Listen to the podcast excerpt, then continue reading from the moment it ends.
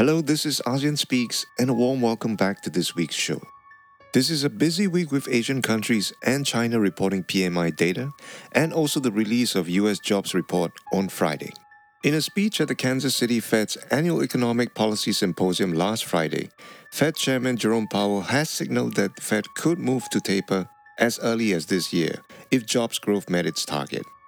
What does the bond market's forward yield curve imply about risks? I think um, the current US rates pricing is asymmetrically dovish.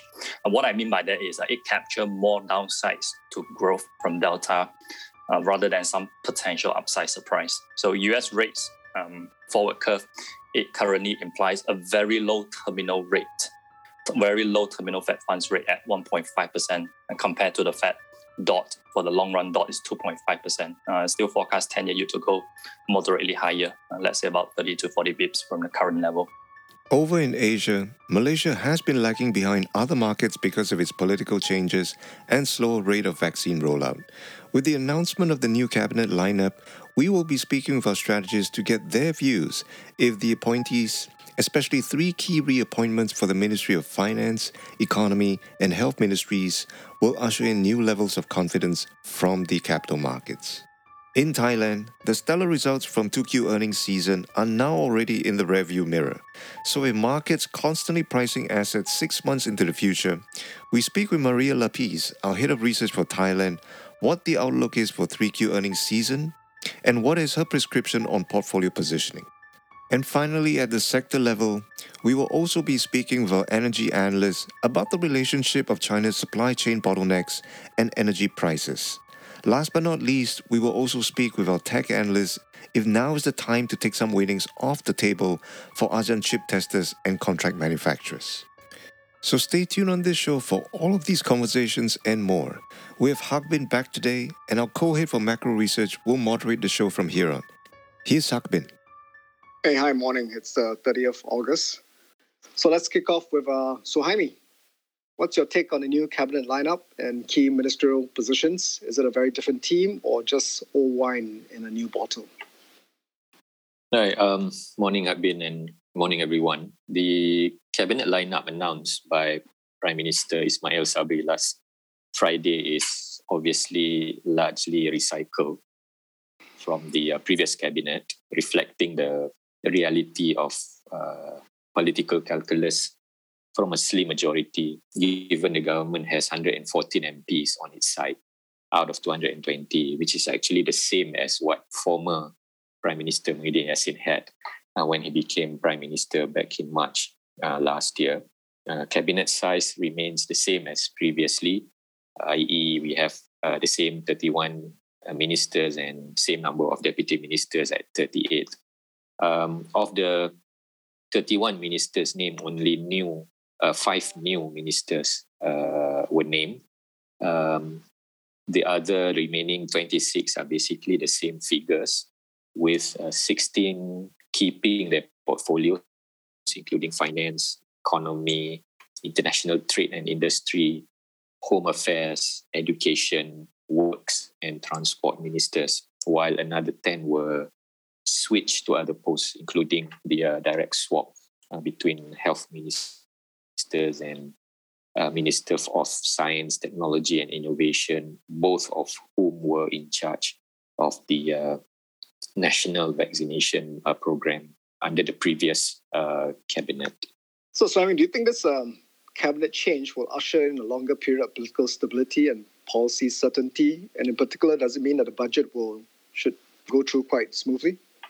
Um, from from the economist perspective, uh, I would say the main positive is the retentions of Minister of Finance Tengku Zafrul and ministers at Prime Minister's Department in charge of the economy, Mustapa Mohamed, uh, because this indicate uh, the tabling of the 12th Malaysia Plan and the tabling of budget 2022 at the Parliament on 20th September and uh, 29th October are on track. And the appointment of uh, Khairy Jamaluddin as health minister is also deemed positive on the national uh, vaccination program. Uh, furthermore, I think the agreement between government and opposition to cooperate on tackling the pandemic and economic recovery should reduce political instability and policy uncertainty, including removing any risk of shocks from uh, confidence motion and vote on the new PM when Parliament resumes sitting on 6 September, should that happen, as well as some sort of a political ceasefire until the next general election, uh, which will take place uh, within the next 12 to 24 months, in our opinion. So overall, I think I think the the the risk of political instability and policy uncertainty has come down uh, following the developments over the past uh, one week or so. Great, thanks, Amy. Let's bring in Anand on the strategy. So, Anand, will markets and investors be receptive, do you think, to this uh, new cabinet? Yeah, hi, good morning, uh, Hak Uh, good morning, everyone. Yeah, I think uh, a couple of things uh, for the market to cheer about. Uh, and the KLCI was trending up uh, over the last week uh, in the run up to the uh, cabinet announcement. I think the first thing that the market would be positive about is, as Suhaimi mentioned, the efforts to reach across the aisle to the opposition, you know, to, to tackle the challenges facing the country together. I, I think even the opposition has now changed their tune to, you know, trying to change this government and come into power now uh, to sort of uh, preparing for GE15, the next general elections. So, you know, that's given uh, the market sort of uh, the signal that, yeah, I think this government is probably here to stay uh, until the next general elections. Uh, and that stability is what the market was looking for to find a base. the other thing that the market would be quite happy about is the reappointment of two ministers. One is Tengku Zafrul. he's a technocrat. He's probably the only technocrat in this cabinet. Uh, and he's done a pretty good job under the previous administration. And I think the market would want him to, to stay around as well because he has pushed back against the more populist policies uh, like loan moratoriums uh, and windfall taxes. And that's obviously good uh, uh, for the market. Uh, the other personality that the market likes is Khairy, Khairy Jamaluddin. so his elevation to the post of health minister was actually a, a, very good outcome because he has done a great job on the vaccination drive uh, and now it's very clear that he's completely in charge uh, of that drive. Uh, and we should be hitting herd immunity uh, well before the end of the year, uh, probably in October. So I think the market would be looking at uh, further easing in parallel to that earlier than expected hitting of herd immunity. So I think overall, you know, the events of the last couple of days do lay a pretty good base for the market to hit up further in the fourth quarter as the economy reopens uh, towards our KLCI target of 1720. So, Anand, would you recommend at this point, um, in terms of equity strategy, to start um, loading up on more the cyclicals and the reopening trades? Uh, you know, given the improving vaccination rates and also uh, uh the, I guess the uh, the, the, falling uh, political risk at this point. Yeah, I think the analysts are also reflecting that sort of expectation. If you look at what rating changes we've had coming through this 2Q reporting season. Uh, just overnight, we had Jade upgrading uh, some consumer stocks like Padini and Aeon to buy. Uh, last week, we had Desmond raising Public Bank to buy. We are, you know, we are very much repositioning uh, for uh, the reopening of the economy into the fourth quarter. and I think our thesis, which has been, you know, unchanged since we published our second half outlook in July, that 3Q would be tough, but 4Q would be a lot better for the market. I think that's playing out a little bit earlier than we expected, but it will play out uh, given uh, the current facts on the ground. So we are very comfortable uh, to accumulate now uh, in terms of the sectors that we like, you know, like uh, mid-cap financials, uh, selective plantations, auto, consumer plays. tech is still on our radar as well. into expectations of a much more robust and a more upside to the market in the fourth quarter in particular. Okay, great. Thanks, Anand. Um, let's move to Indonesia. Uh, I think Bank Indonesia and the Ministry of Finance extended the burden sharing, agreement for financing the fiscal deficit. So, what are the main highlights of the scheme and what are the positives and negatives? Hi, morning, Hak Bin.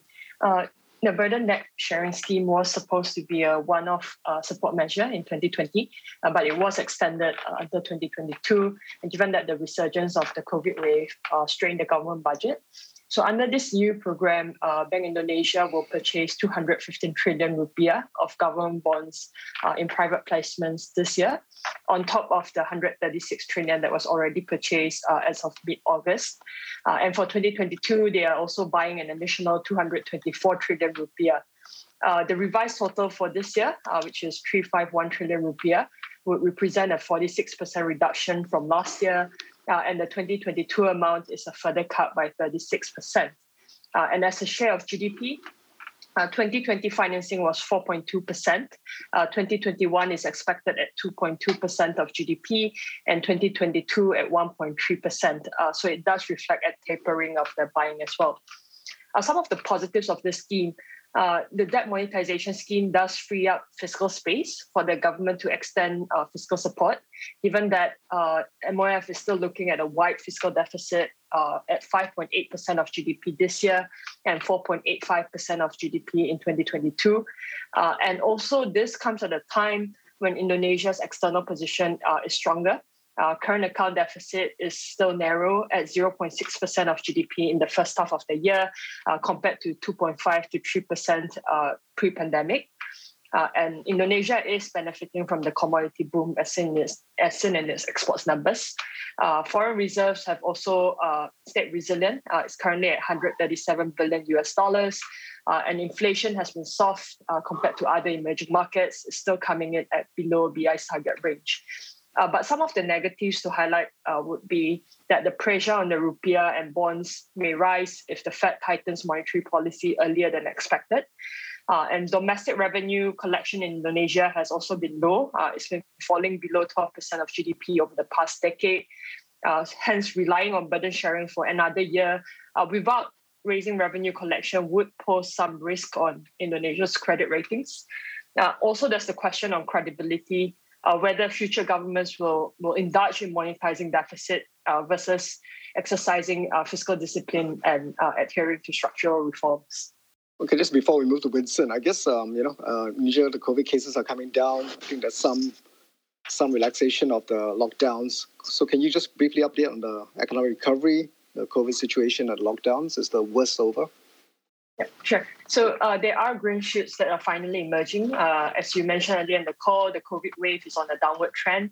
Uh, new daily cases uh, have eased to around 10,000, and uh, that, that is 65% below levels that we saw uh, in end July.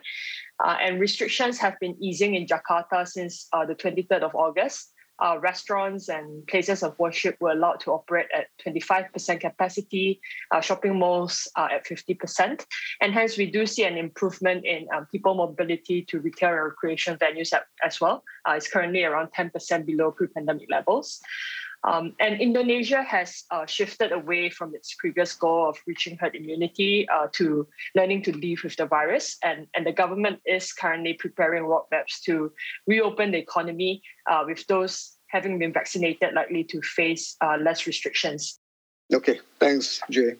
Uh, Winston, so from your side, what are the implications for Indonesian bond markets um, given this burden sharing agreement? Hi, morning, Hak Bin. The, uh, the knee-jerk reaction for rupiah bond was uh, positive. The 10-year yield actually fell by almost 20 bips, mainly because of supply squeeze. We estimate the auction size to be cut by about 20 to 30% for the rest of 2021. I would say to the bond market, burden sharing plan came as a bit of a surprise uh, because uh, I think it's worth clarifying there are different ways of BI bond purchase. It is not a surprise for them to continue buying because um, BI has been buying from the auction. They bought last year, they have been buying this year, and very likely will continue next year. Under market-based mechanism, the government still pay the market rate. So this is not a surprise. But for burden sharing, I would say it's a higher level of support. The bonds are usually issued to BI directly under private placement at interest cost below market rate, or some of the borrowing costs actually fully borne by uh, BI. And the timing of the announcement, I would say, is interesting because the government actually looked on track to meet its funding requirement this year, even without the latest burden sharing scheme. So for bond outlook, I would say um, while it is a near-term positive because of the bond supply squeeze, um, it also suggests medium-term fiscal and funding challenges for Indonesia. So I don't recommend to chase a rally and maintain a neutral outlook on rupiah bonds. I guess on that, are you worried about the longer term implications and the risk of ratings downgrades? And I guess can BI and MOF just keep on extending this burden sharing agreement indefinitely without, it seems, any kind of market repercussions? Extending the burden sharing, I would say certainly is not ideal because uh, there will be longer term questions on inflation and policy credibility. Uh, but it is likely a better option uh, than not having it now because I think Indonesia might not be able to fund itself on pandemic expenditure, let's say on healthcare, social or economic support measures. Um, longer term, I think is a difficult question. Uh, whereas on the sovereign rating, uh, currently uh, Moody's, S&P, and Fitch they rate Indonesia at triple B flat. Uh, S&P having a negative outlook while Moody's and Fitch having stable outlook.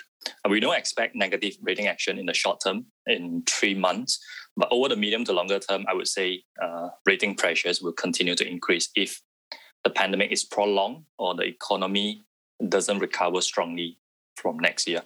I think it is also worth pointing out um, Indonesia public debt ratio is actually not very high. It's only about 40% plus. But if we measure it from that affordability perspective, let's say we measure by interest to revenue ratio, it had deteriorated quite substantially to 20% last year. And for guidance, usually anything more than 15% is considered quite high. So I think there will be question on whether Indonesia can stick to its plan to bring the deficit ratio down back to three, uh, below 3% from 2023. Okay. Um, since Winston, we have you on the line, um, what is your take on um, uh, Chairman Powell's statement and were you surprised by the bond yield reaction, uh, even though he said the tapering will actually begin before year end? Um, I would say starting QE taper this year um, is probably largely in line with market expectation. And he did emphasize that there will be no hurry to high interest rates. I think the reason why the bond yield fell in reactions was because um, there was some bearish positioning building into the Jackson Hole meeting. A number of um, FOMC members like James Bullard, uh, Rob Kaplan, and Esther George, they reiterated their calls to start QE taper as soon as possible and to end it in the first or second quarter next year. So bond market was a bit cautious. So I think it came out as a relief to them because uh, Powell stick uh, to his speech. So for bond outlook, um, we still keep it at bearish. I think um, the current US rates pricing is asymmetrically dovish. And what I mean by that is that it captures more downsides to growth from Delta uh, rather than some potential upside surprise. So US rates um, forward curve, it currently implies a very low terminal rate, very low terminal Fed funds rate at 1.5%, and compared to the Fed dot for the long run dot is 2.5%. Uh, still forecast 10 year yield to go moderately higher, uh, let's say about 30 to 40 bips from the current level. Okay, thanks, Vincent. Let's move on to uh, Thailand. So, Maria, I think your latest uh, Thai strategy, you wrote that earnings for second quarter were good, but the outlook is not so good. Uh, can you elaborate? Good morning, Hak Bin, and good morning, everyone. Uh, yes, there is high likelihood of earnings downgrade post the third quarter earnings.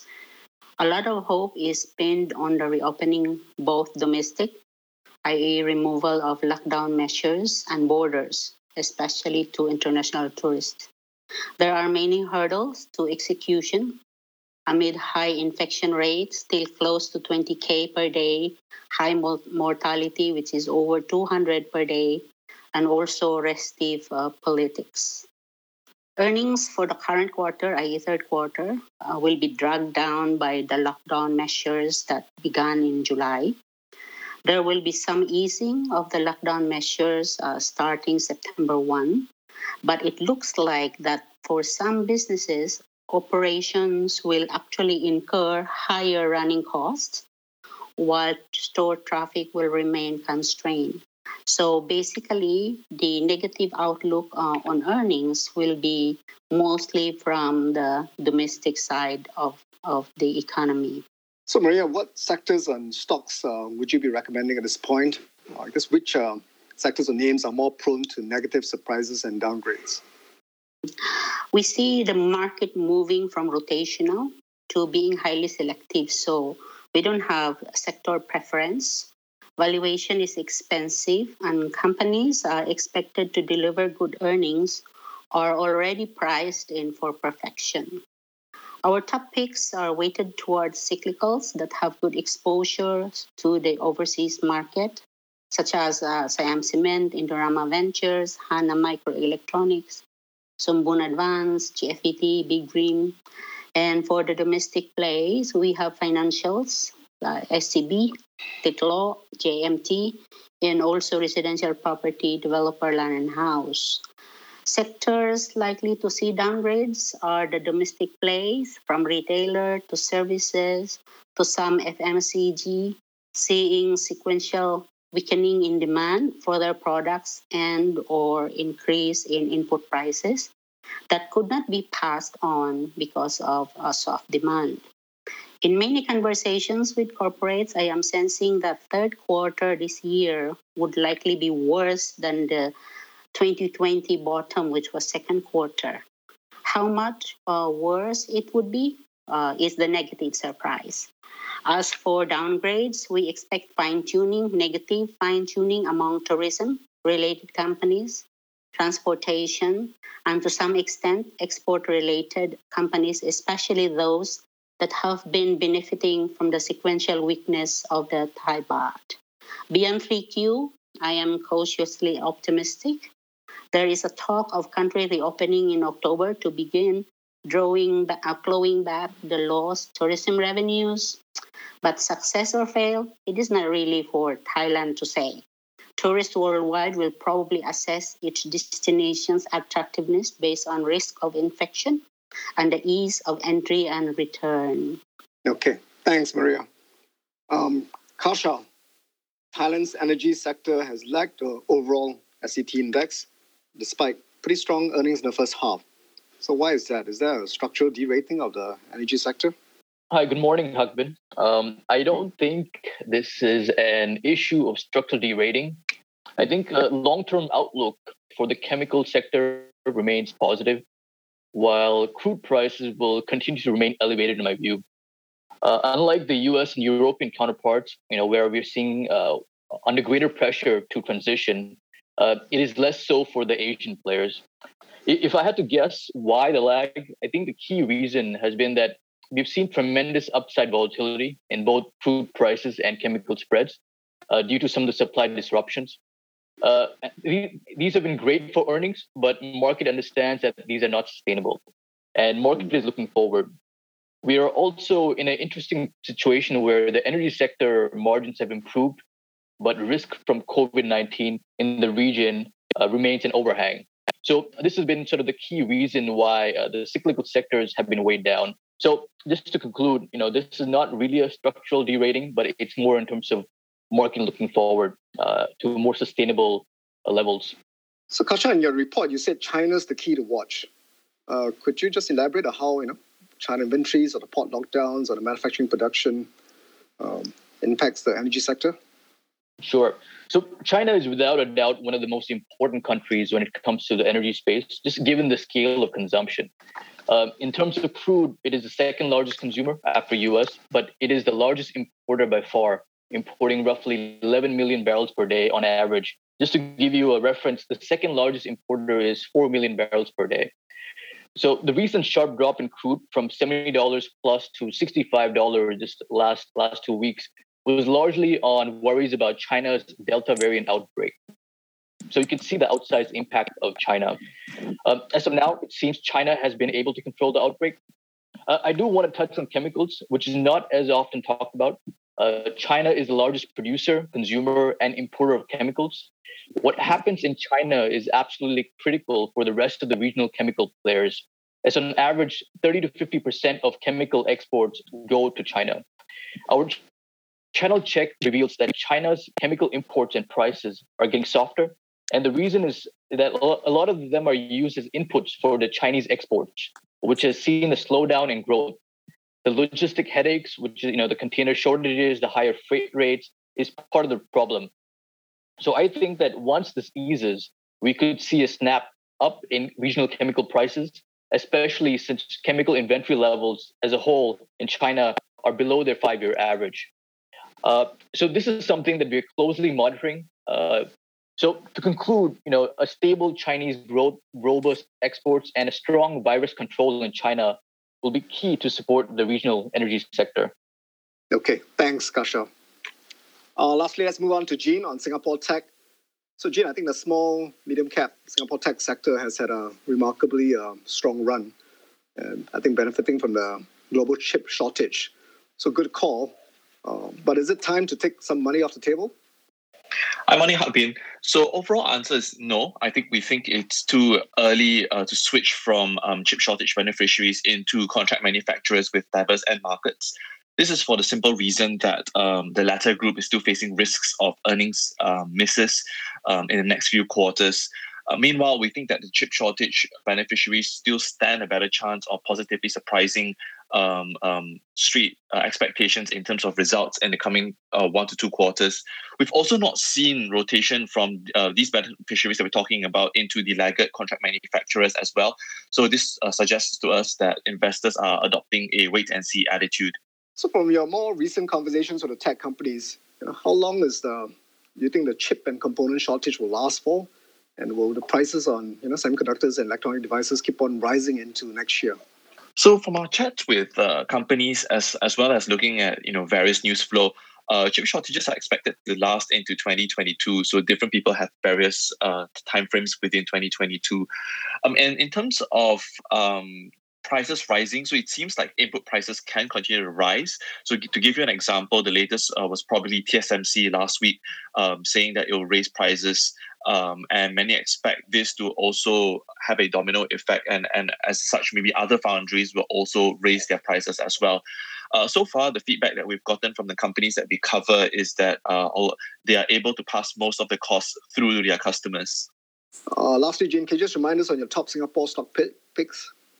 Yeah, sure. So let's look at it from a sort of time horizon point of view. Uh, we like Frencken and UMS over the next one to two quarters, and over a 12 month horizon, uh, we like AEM as well as Venture.